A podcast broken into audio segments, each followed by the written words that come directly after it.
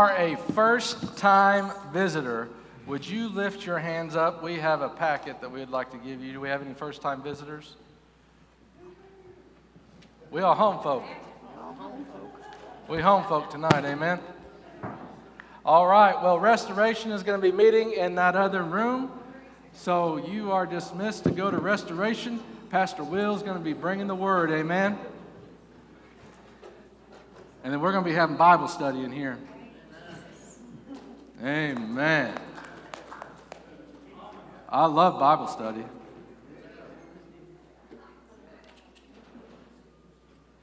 I'll let everyone get moved around.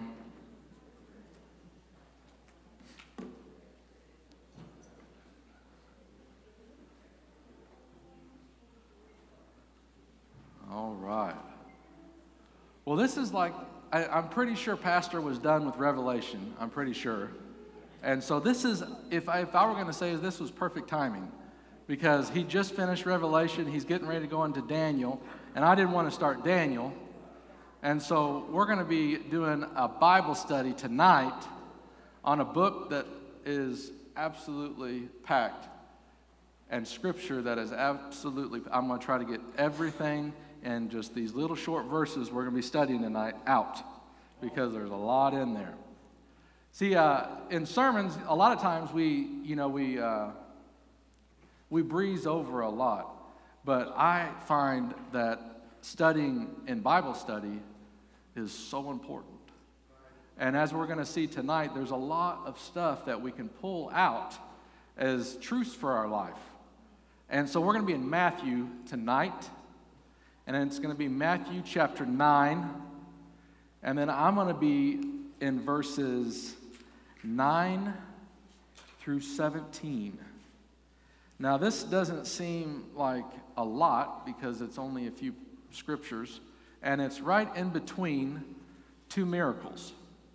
And I was already in this book because I was studying for another sermon, but this is an absolute awesome Bible study, just between 9 and 17, that we can unpack so much truth and apply it directly to our lives.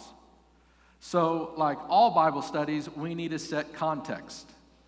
So context is something that in studying Scripture they teach in school. You have to understand that the author holds the meaning of the passage. The author holds the meaning of the passage, meaning that we can't take a scripture and take it and put it into something that we want to preach. We can't take a scripture and put it into what we want it to say. So a lot of times, there's times, even in my past life, where, growing up a pastor's kid, I was able to pick and choose to get just what I wanted. Ain't that right? Now, don't act like you didn't do the same thing. You didn't do, yeah. We all try that. But when we pull the truth out of the Word, it is taken in context. So to know context, we have to study the time, the culture. So the time in this passage of Scripture was a time where Jesus was ministering. And to understand the significance of the top portion of the scripture, we need to understand the significance of the dinner. So in the ancient Near East, the dinner was it was a lot more important than it is now. So whenever they would sit down, whenever they would invite people over, it was a time of deep intimacy. It was a time where they were able to bring people into their home. They didn't just go to restaurants. So they would prepare. They would offer their home. The significance with Jesus, Jesus restored Peter. So part of the concept of the dinner is it was a time where you could mend and offer forgiveness. So in John chapter 21, we see where Jesus prepares a meal by the sea. And it was a breakfast. And then he invites Peter. And then he gives Peter that three important questions that restores him. So the meaning of a dinner is a lot more important than we can just breeze over. The meaning of a dinner brought a whole new understanding when we step back and we start looking at it how they looked at it. It was a time of acceptance. If you accepted somebody, you would offer them into your home. If you didn't accept somebody, you didn't have them in your home. And so this is a time where you could, everyone would see you going into their house and be, oh, they're good friends. And so the meaning of a dinner is something that's really important, and it's something that Jesus also mentions, and it's something I mention a lot whenever we talk about Revelation 3, verse 20. And he says, I stand at the door and knock, if any man were to come and open it. So I normally just, stop there, and I take that meaning as, Jesus is standing at the door and he's knocking, and I need to answer it and let him in. But there's also that passage that's right behind it that we often just breeze right over, and it says, and I will come in and I will eat with you. That's setting that stage of intimacy with you.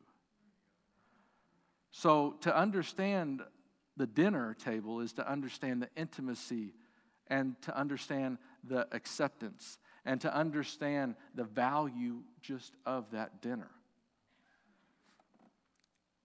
The time and the place was the city of Capernaum. Now, Capernaum was a lot bigger than it is now. If you were to go over in Israel right now, it would be a little village of stones and ruins, and it's something that we really don't think of as a happening, bustling place. But in the time of Jesus, it was very busy. So the road that went right through Capernaum was the Veramis, which means by the sea, the way of the sea. It connected Egypt, and it went the way of the sea, and you could go over to where Iran and Iraq is now, or you could go, to northeast. But it was a way of commerce. And so it's a very busy place, and it's also the place where Jesus kind of set up home base when he was in Galilee. And so Jesus is at a very busy place because he has very important things to accomplish. And here we hear the story of Matthew. Now, Matthew is a tax collector. And I'm trying to just work through this because there's a lot to work through when you're going through Matthew and any book of the Bible set in context. So Matthew is a tax collector. The Romans would hire locals who were, smart, could handle money, but they would hire the locals because the locals knew the other people. They knew the tricks. They knew who was doing what. They knew the fishermen from the businessmen. They knew everybody. So here we find Matthew. Now, whenever Matthew gives his account of his conversion, he kind of gives just a real brief, and it's actually funny that Mark and Luke actually give more of a depiction of his conversion than he does. But that's not what is really important to him, because Matthew, in his writings, sets a more broader picture establishing the kingdom of God and the Savior. And so in this passage of Scripture, we see Matthew, and he's at his tax collector booth. He's doing his money. He's doing his job. He's probably heard of Jesus. He probably was able to see the big crowds gathering. He might have even heard maybe Jesus sometimes. But at the certain time and the certain place, Jesus passed by his booth. And he says something very important. He says, come. Just like the word of the Lord tonight. Come. Now that can mean a lot of things in our lives. If we're an unbeliever, if we do not know Christ, come could be what it was for Matthew. Come and follow me. To be a disciple of Christ is something that's transactional. That means whenever you leave and follow, you're leaving something. So in Matthew's case, he was probably leaving a great amount of money.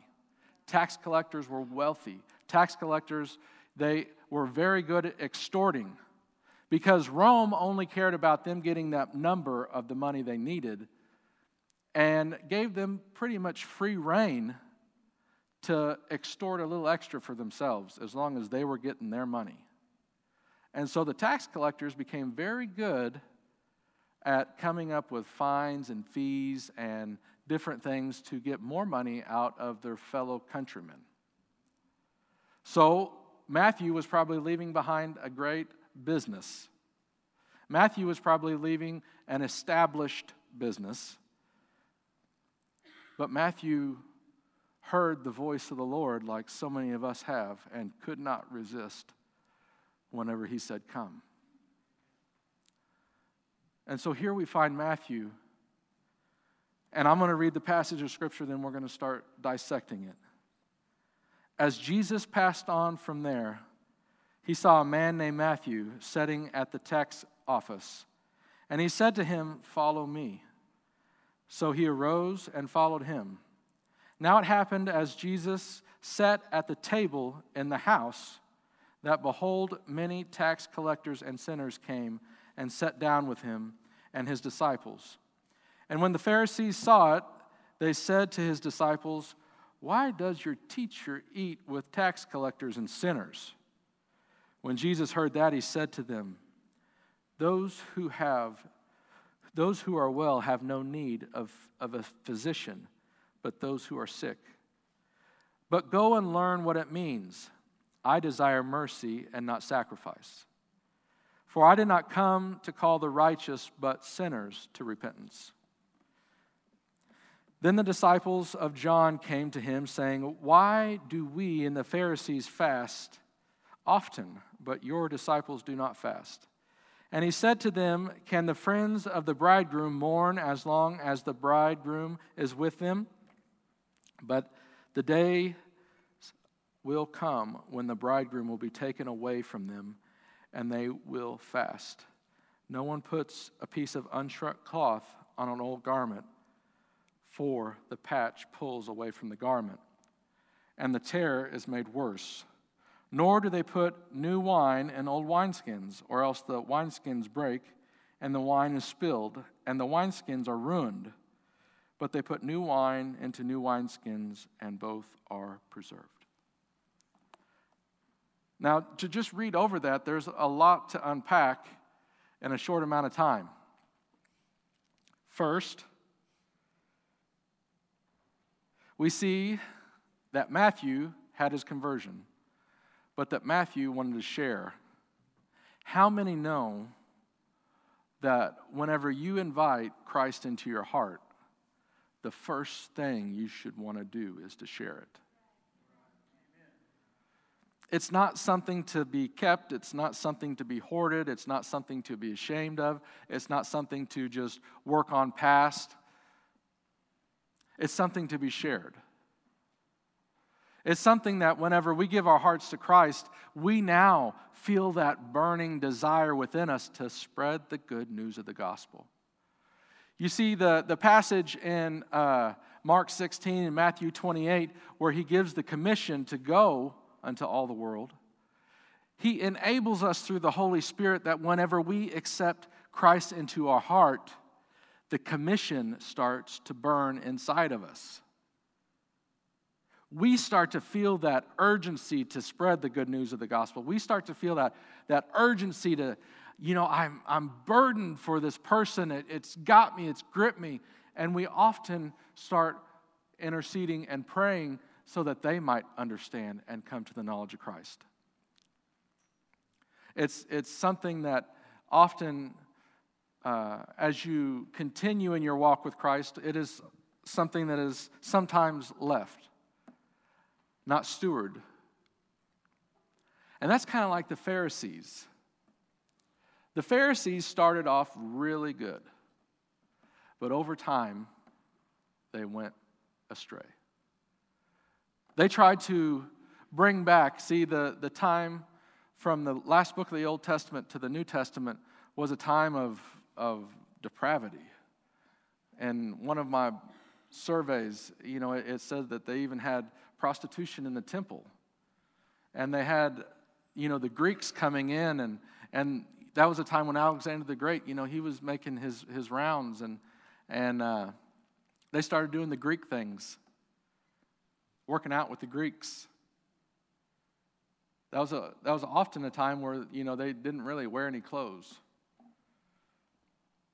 And so you see where culture starts impacting Israel until there was a group that kind of arose and said, no, we're gonna live under the law, and there's a war.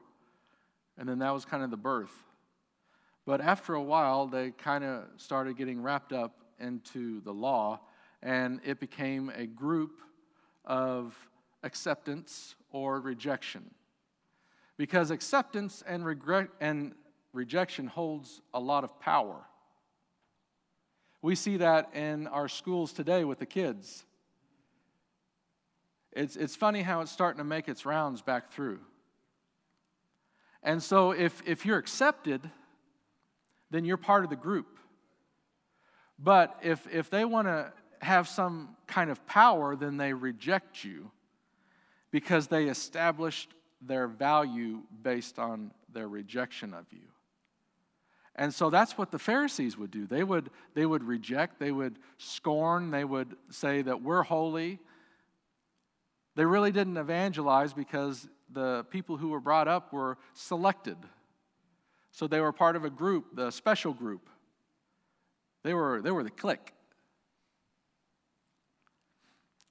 But whenever Jesus went in to eat with Matthew, he didn't play by their rules. Because the tax collectors were treated as traitors by the Pharisees. That's how they were viewed. They had turned their backs on their people and they were taking money. And so in the eyes of Pharisees, they were traitors. And also, they were sinners. And so when Jesus enters into the house of Matthew with all his friends, because that's the first thing we want to do, is we want to invite our friends in to experience Jesus. They see Jesus, who is a rabbi, who is a teacher, who is well-versed in Scripture, not playing by their rules because he's giving power away and not holding power over people. He's establishing acceptance.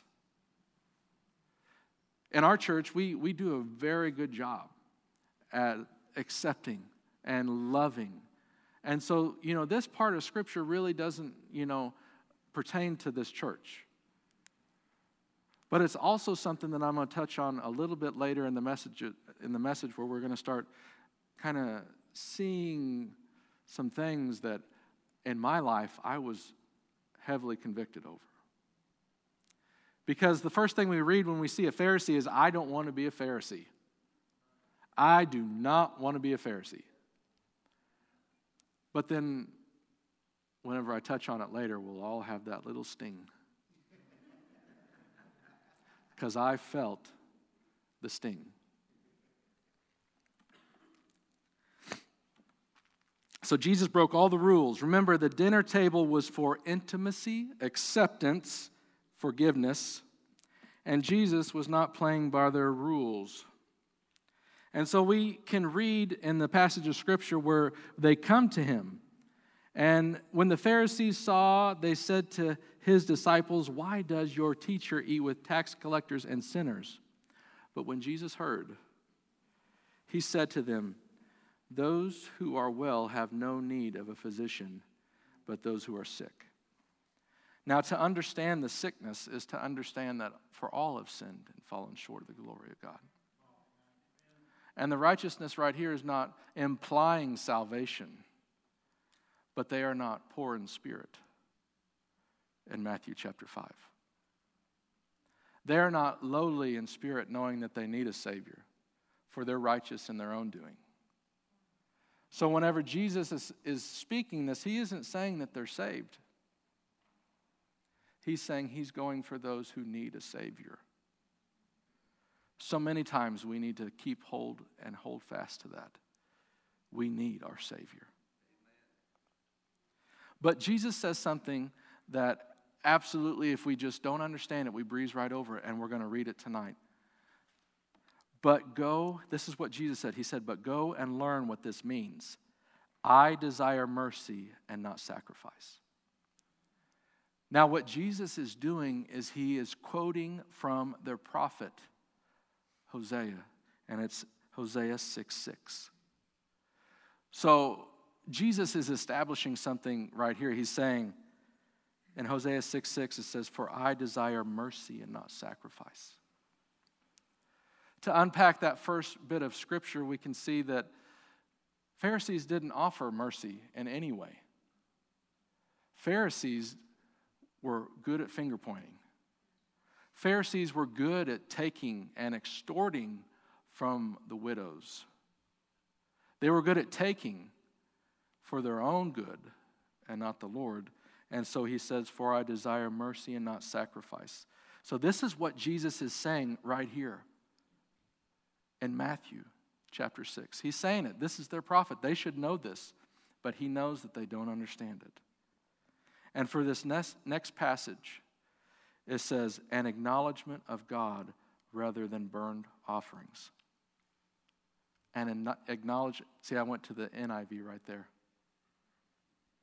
I told her earlier, but then I read out two passages. So the NIV, an acknowledgement of God rather than burnt offerings. So what this is meaning is in the passage right before, they accuse him of blaspheming because he heals the lame man, but before he does, he says, your sins are forgiven.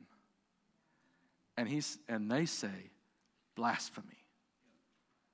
But Jesus right here, he quotes from the prophet because the prophet was speaking the very voice of the Lord at this passage in this time and in that time. This passage of Scripture was meant for a purpose, and that was Matthew chapter 6.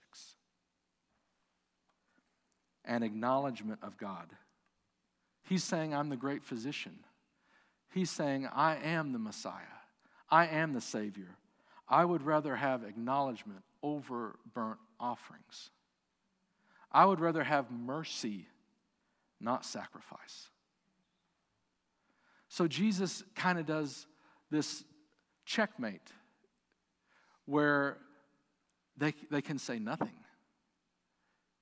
He has quoted from their prophet, and in both areas has basically said, I'm the Savior.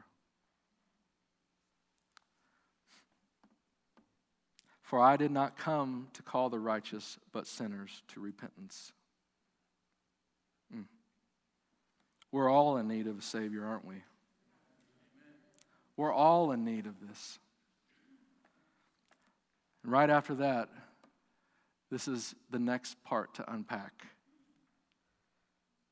Then the disciples of John came to him. Now this is John the Baptist. John the Baptist had a great ministry. You can hear of John the Baptist's ministry all the way into the New Testament. Whenever the men traveling on the road, they have been baptized under John's baptism, but then they were baptized in the Spirit. So he had a great ministry. But we need to understand one key little fact right here, that these disciples that came to Jesus was interested in God for forgiveness of sins, but was not interested in relationship unto God. You see, whenever we come to the Lord with that burning desire of, I need a Savior, I need repentance, we also need to understand that He is Savior and He is Lord. And whenever we place Him as Lord, the problem we often have is we are no longer Lord.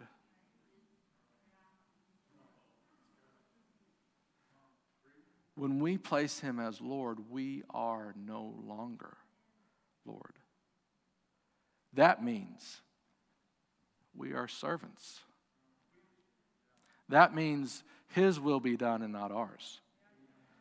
That means whenever we're breezing through work and have more important things to do, and he says, hey, stop. Go talk to them. We have a very important impasse that we have to decide. If I were going to put a title on this passage of Scripture, it would be, are we going to respond? Are we going to reject? Or are we going to question? You see, Matthew, he responded. The Lord said, follow me. So he laid down everything. It was transactional. He left everything he had and followed after the Lord and made him Lord. The Pharisees, they came to him and they rejected him. And then John's disciples, they came to him and questioned him. Now, this question was also one of kind of accusation. You see, to understand fasting is to understand something that's very pivotal in our lives, but it's in the law of Moses, it's only basically found in one book of the Bible, and that's Leviticus. And it's mentioned there 2 times, and it is mentioned, and it says that we are to basically conflict our souls. And it says that we're to do this on the 10th day of the 7th month of Yom Kippur. So by law, this is the time when you're supposed to fast. And fasting is something that's very important, but it's something that we also need to understand. Fasting is not us twisting the arm of the Lord to get what we want. And so many times we enter into this fast saying, Lord, I need this, I want this. I have done it. I need this. Please, Lord, let it happen. I'm going to fast. That's not fasting. You're hunger striking. And that's what you can call it. It's a hunger strike. It's basically saying, give it to me or else. I want it so bad. I want it more than you. I want it more than this relationship, because if you knew what I wanted, you'd give it to me. I can say that because I've thought that. I know whenever I first saw Natalie, I thought, Lord, I would do anything. Just please. And I'm not saying the fast worked. It was the Lord making me humble. But fasting is also something that we can see in Isaiah chapter 58, verse 6 and 7. Isaiah chapter 58, verses 6 and 7. If you could put that up, that would be. It is not this the kind of fasting I have chosen? To loose the chains of the injustice and unite the cords of the yoke, to set the oppressed free and break every yoke. Verse 7. Is it not to share your food with the hungry and to provide the poor wanderer with shelter, when you see the naked to clothe him, and not to turn away from your own flesh and blood? Is this not the fasting I have chosen? To understand fasting is also to understand something very deep, and also to understand something very important in our lives. Fasting is to bring our bodies under subjection first. It's to make our bodies a yielded servant and not a primary driver. If we offer our bodies everything we want and desire, our flesh has a very hunger for sin. We can see this in all areas. We don't even need to get outside of food. Proverbs says it's better, it groups a drunkard and a glutton in the same verse. This is something that we need to understand. Fasting is to bring our bodies under subjection. Number two, it's to be thankful for what we have. To be thankful for what the Lord has given unto us. Whenever we fast, it brings a whole new perspective into our lives, because then when we stop stepping away from what we need and want and just our desire and our cravings, then we start stepping into this place of saying, Lord, you truly have blessed me. Lord, you truly have given me everything I need. Lord, you've provided for me in such a way that I can't even express my gratitude with even words. And when we fast, it brings that thankfulness. The third thing, it's so that we see that there are hungry still among us. Isaiah 58, 6 and 7 is very clear on what fasting is to do in our lives. It's to bring us to a place where we understand that there are those who do not have. And the Bible says, whenever you fast, take your food, take your shelter, take your clothes, and give it to those who are needing. This isn't my words. This is the Lord's. And so whenever the apostles of John come before Jesus, they're saying, why are you not being spiritual? Why are you not having your disciples be spiritual? And something that Jesus says, if they were disciples of John, brings them right into obedience with John's gospel. Because Jesus quotes the very words of John. If you look at the passages with between 15 and 17, now make a little marker here. Now let's go to John chapter 3, verses 27 and 30.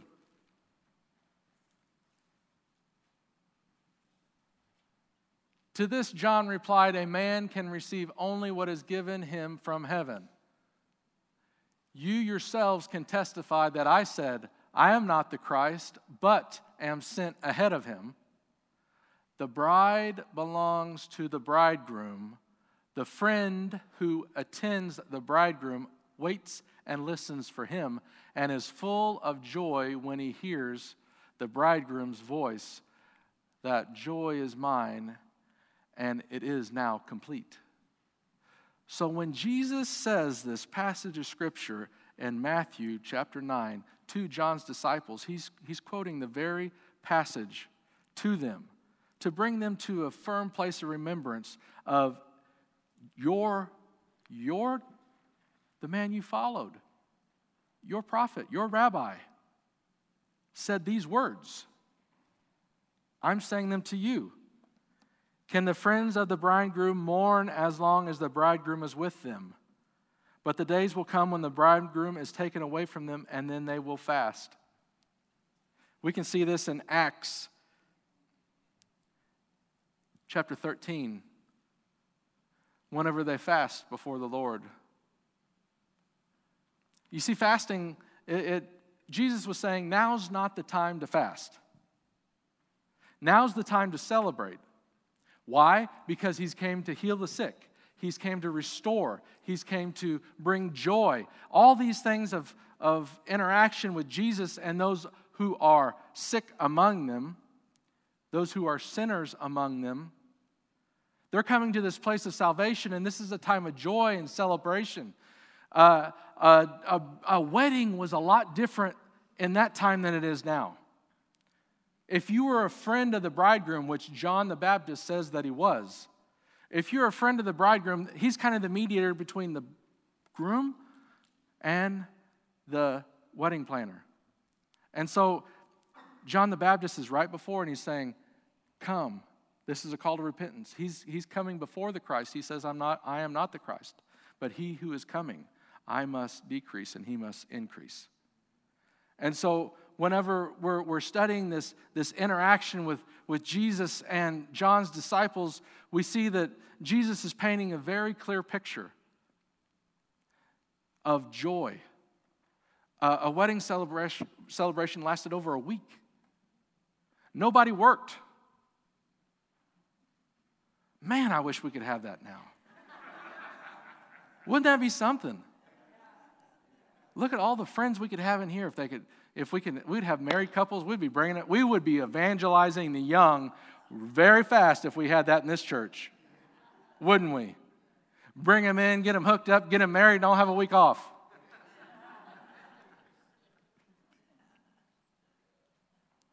The time was a time of joy and celebration.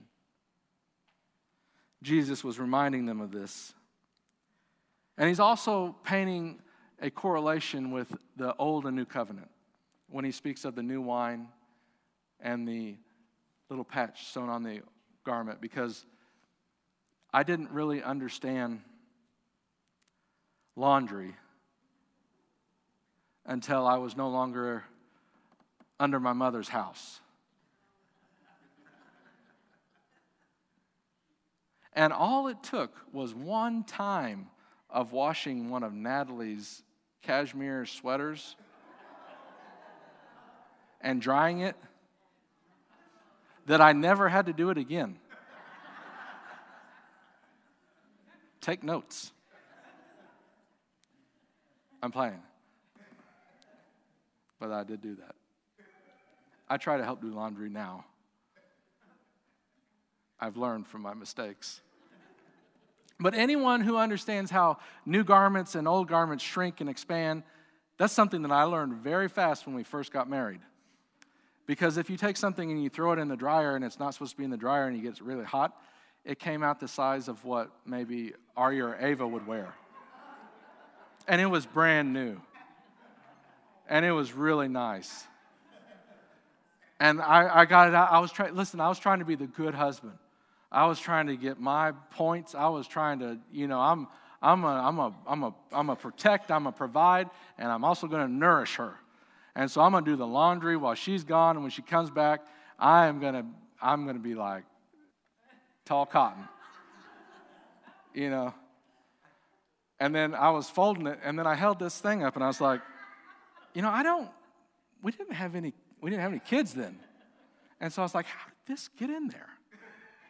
And it didn't click at me, with me at first. So I folded everything. I had it by the bed. And I had that one off to the side because I didn't understand what had happened.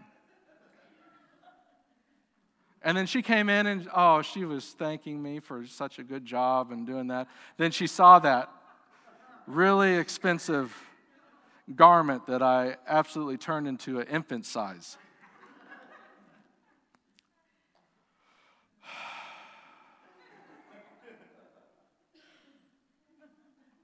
The way of humbling is a rough road.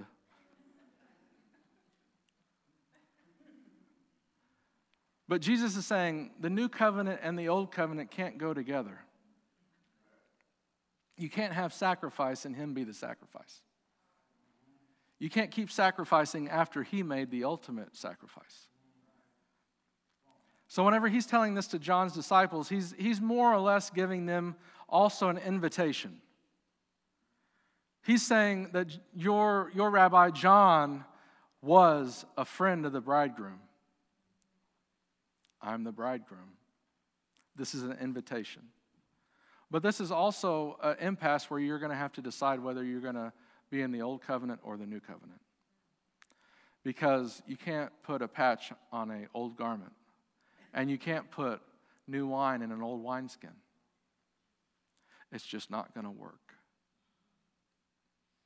You're going to have those times where it's going to rupture. Because the idea of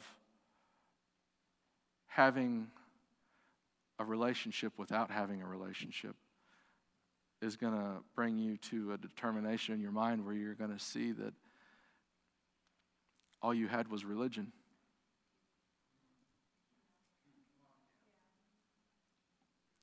We can't have religion We can only have relationship. The first Christians, they were followers of the way. That means they weren't called Christians till Paul was in, I think it was in Antioch, I'm pretty sure. And so whenever they would see someone who was a follower of Christ, they said they were a follower of the way. The way was Christ leading, and we as disciples followed.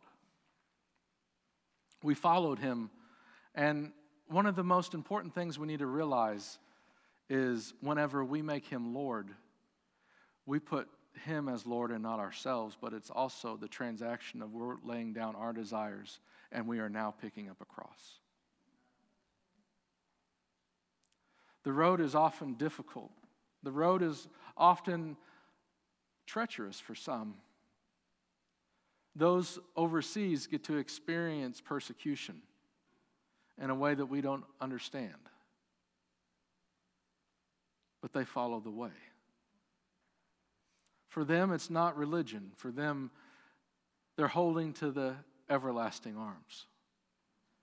For them, faith is more than an evidence of what I do on Sunday and Wednesday. Faith is something that they have to hold on to because everything else would break inside of them and there would be nothing left to hold on to if they didn't have Christ. So what we need to understand with this passage of Scripture, and specifically the part that stung with me the most, is whenever we start seeing the characteristics of a Pharisee. And I made a little explanation of what happens. The first thing in this passage of Scripture is, will you make him Lord? Will you respond or reject or even question? This is something that we need to all understand, because the Lord often has new things for us to do. There's a lot of people who say, the Lord's doing a new thing, and they try to take the meaning of Scripture and twist it and to turn it. The new thing was the new covenant. Everything that the Lord calls us to do, he's already commanded us to do in Scripture. We can't add or take away. And so whenever the Lord is calling us to do a new thing in our life, most of the time it's a new area of obedience that we need to yield to. When the Lord's calling us to do a new thing, it's saying that we are no longer going to be held by what we want our lives to do, but we are now carrying the cross because that is what he commanded us to do. The command in Scripture says, go into all the world and preach the gospel, because all authority has been given to him. Therefore, we're to go and make disciples. The transaction between accepting Lord as a means of salvation, as a means of lordship, is saying that it's no longer the path that I choose. The Lord now has a new path for me. Secondly, will you accept the call, or will you question the call? Or number three, will you be a follower or a Pharisee? How will you know if I'm a Pharisee? There's a couple little things we need to see. Your first response is to find fault. That's what stung with me the most. Is your first reaction to find fault?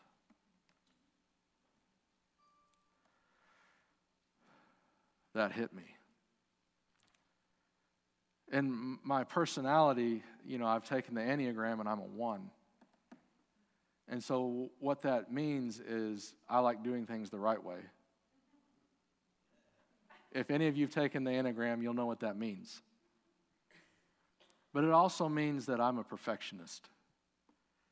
It also means that I hold a high standard for myself, but others.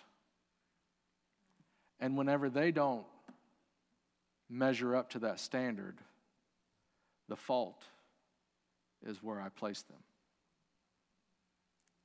A Pharisee. That hurt. Because, you know, my understanding is one of surrender. My understanding is one of good heart. But the first is, do I find fault? The second, if we categorize who is in and who is out. A lot of times we'll have those who do not understand the gospel, who have never been in church. They'll give their lives to Christ, but then the walk of sanctification is one that is often a learning curve for them. They'll slip up and cuss every now and again. They'll slip up and do something. And then whenever we who are righteous see this, we now categorize them as still sinful. And we place them as either in or we place them as out. This is the way of a Pharisee. If you only think the gospel is for certain people, if you only think the gospel is for certain people. Finally, if you have a hard time showing mercy.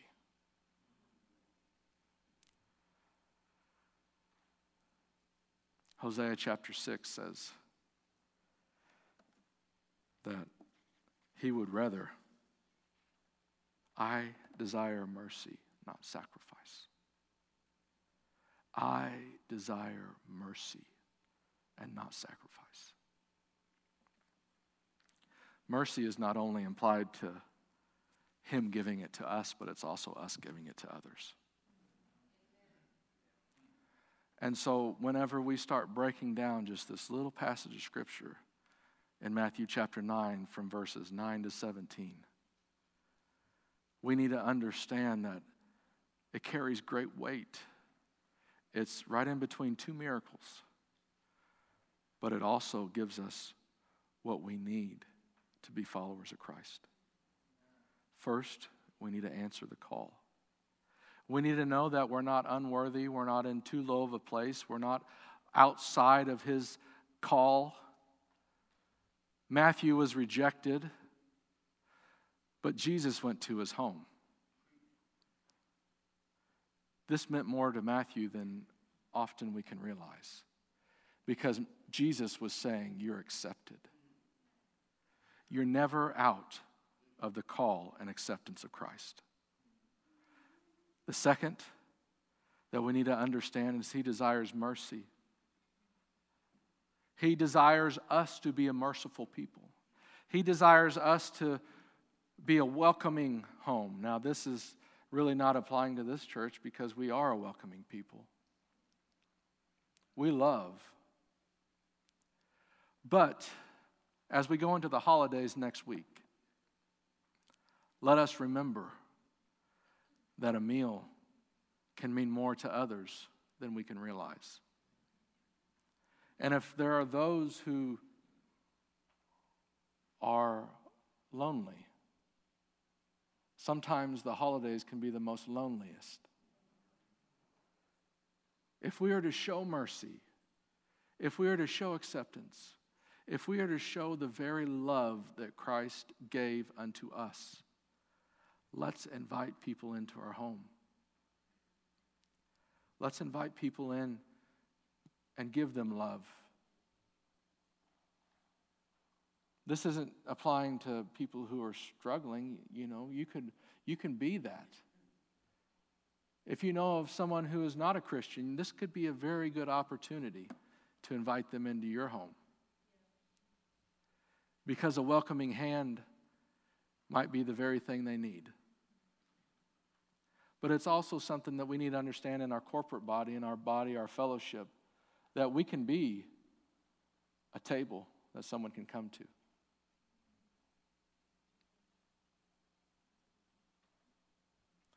Lastly, we need to understand that God can do new things where we might think none can be done. You are never too old. You are never too young to begin a new thing that changes lives. Amen? Amen. Let's pray. Heavenly Father, we thank you for your word. We thank you that it speaks truth directly to our lives.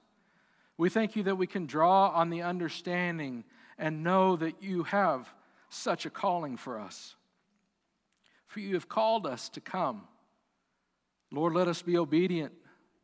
Let us not reject, let us not question, but let us respond. Let us hold fast to the covenant truth and knowing that we are to show mercy and grace, that we are to live a welcoming life, and we are not to live a life of acceptance or rejection to others.